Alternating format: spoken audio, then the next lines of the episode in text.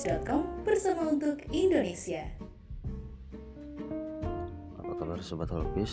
Salam sehat selalu Kembali lagi dalam acara Cabi Kali ini saya akan membacakan beberapa informasi yang telah tayang di holopis.com yang pertama, Satgas Penanganan COVID-19 mewaspadai ancaman varian virus corona AY42 atau varian Delta, Plus yang dikhawatirkan dapat memicu lonjakan kasus atau gelombang ketiga virus corona.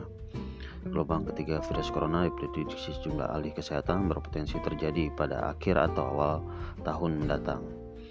Ketua Bidang Perubahan Perilaku Satgas Penanganan COVID-19, Sony Heribe Harmadi menyebutkan pemerintah telah mengawasi secara khusus varian ini lantaran AY42 sudah teridentifikasi di Singapura yang notabene negara tetangga Indonesia.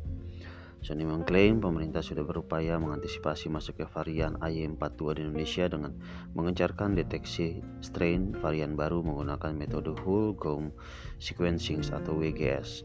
Setiap ada kasus positif COVID-19 dari pelaku kedatangan internasional, baik itu WNA maupun WNI, maka pemerintah akan mengambil sampel warga itu untuk diperiksa lebih lanjut menggunakan teknik WGS. Informasi selanjutnya, Polda Metro Jaya mengklaim kebijakan ganjil genap untuk kendaraan roda 4 di 13 wilayah DKI Jakarta berhasil menurunkan angka kepadatan lalu lintas.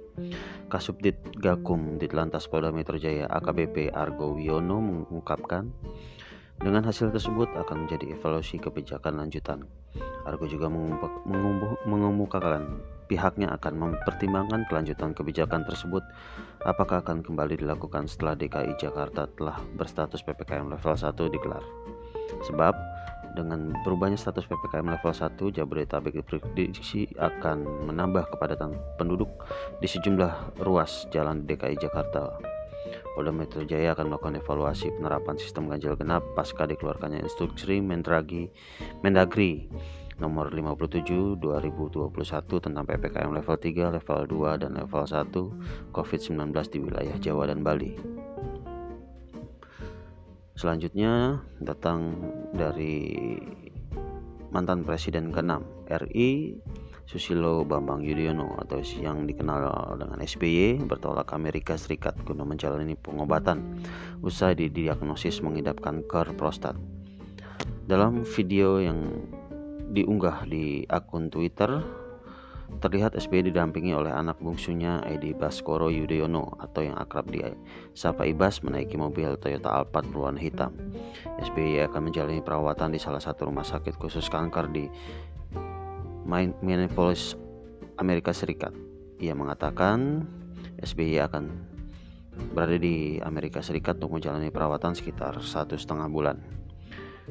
SBY sendiri didiagnosis menderita kanker prostat berdasarkan pemeriksaan metode magnetic resonance imaging atau MRI, biopsi, positron emission tomography atau PET dan specific membrane antigen atau SMA scan. Demikian informasi yang dapat kami sampaikan. Salam sehat selalu bersama saya Ronald Petrus holopis.com bersama untuk Indonesia. Halo Sobat Holopis, apa kabar? Semoga dalam kondisi baik-baik saja ya. Seperti biasa, saya akan menginformasikan rangkuman berita yang bisa kalian baca selengkapnya di holopis.com. Untuk berita pertama, datang dari Presiden RI ke-6, Bapak SBY yang didiagnosa mengidap kanker prostat. Kabar ini disampaikan oleh staf pribadi SBY, Osi Dermawan dalam keterangannya.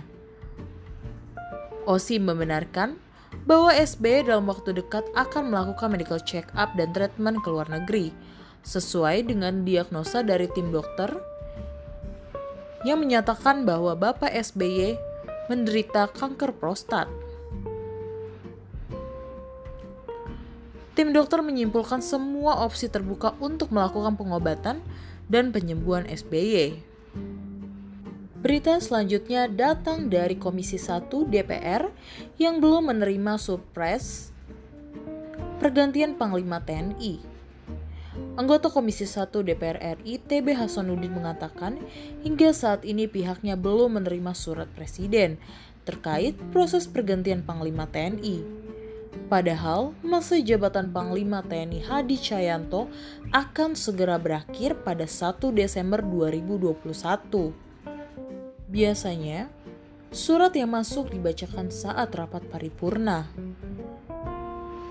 politisi fraksi PDI Perjuangan ini menjelaskan kalau sudah ada supres tersebut maka pimpinan DPR akan mengirimkannya ke Komisi 1.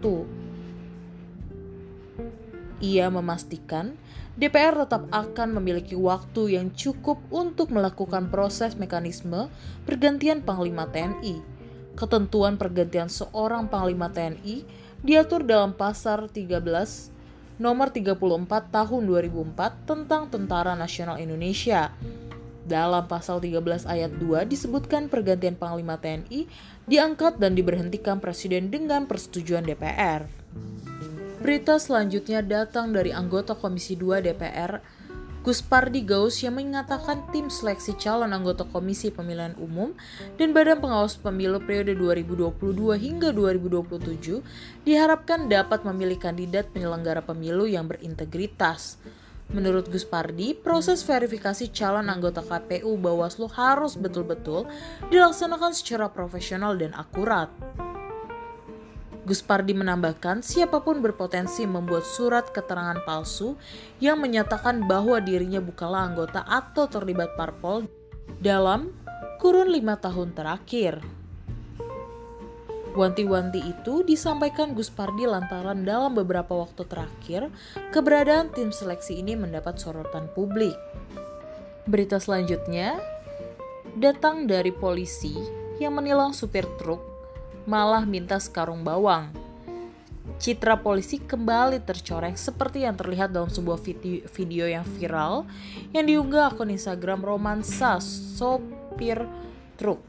Video yang sudah ditonton 55 ribu kali itu menceritakan seorang anggota polisi lalu lintas yang sedang melakukan penilangan. Dalam video tersebut terdengar curahan hati seorang supir yang sedang merasa kesal karena menurutnya ia ditilang tidak sesuai dengan prosedur oleh seorang polantas. Lucunya lagi, Polantas yang sedang bertugas itu justru meminta sekarung bawang sebagai pengganti biaya tilang. Menurut informasi yang ada, kejadian tersebut terjadi di wilayah Tangerang. Penyebab supir tersebut ditilang belum diketahui jelas. Demikian rangkuman berita dari saya, Selvi Anggriani. Hobbies.com bersama untuk Indonesia.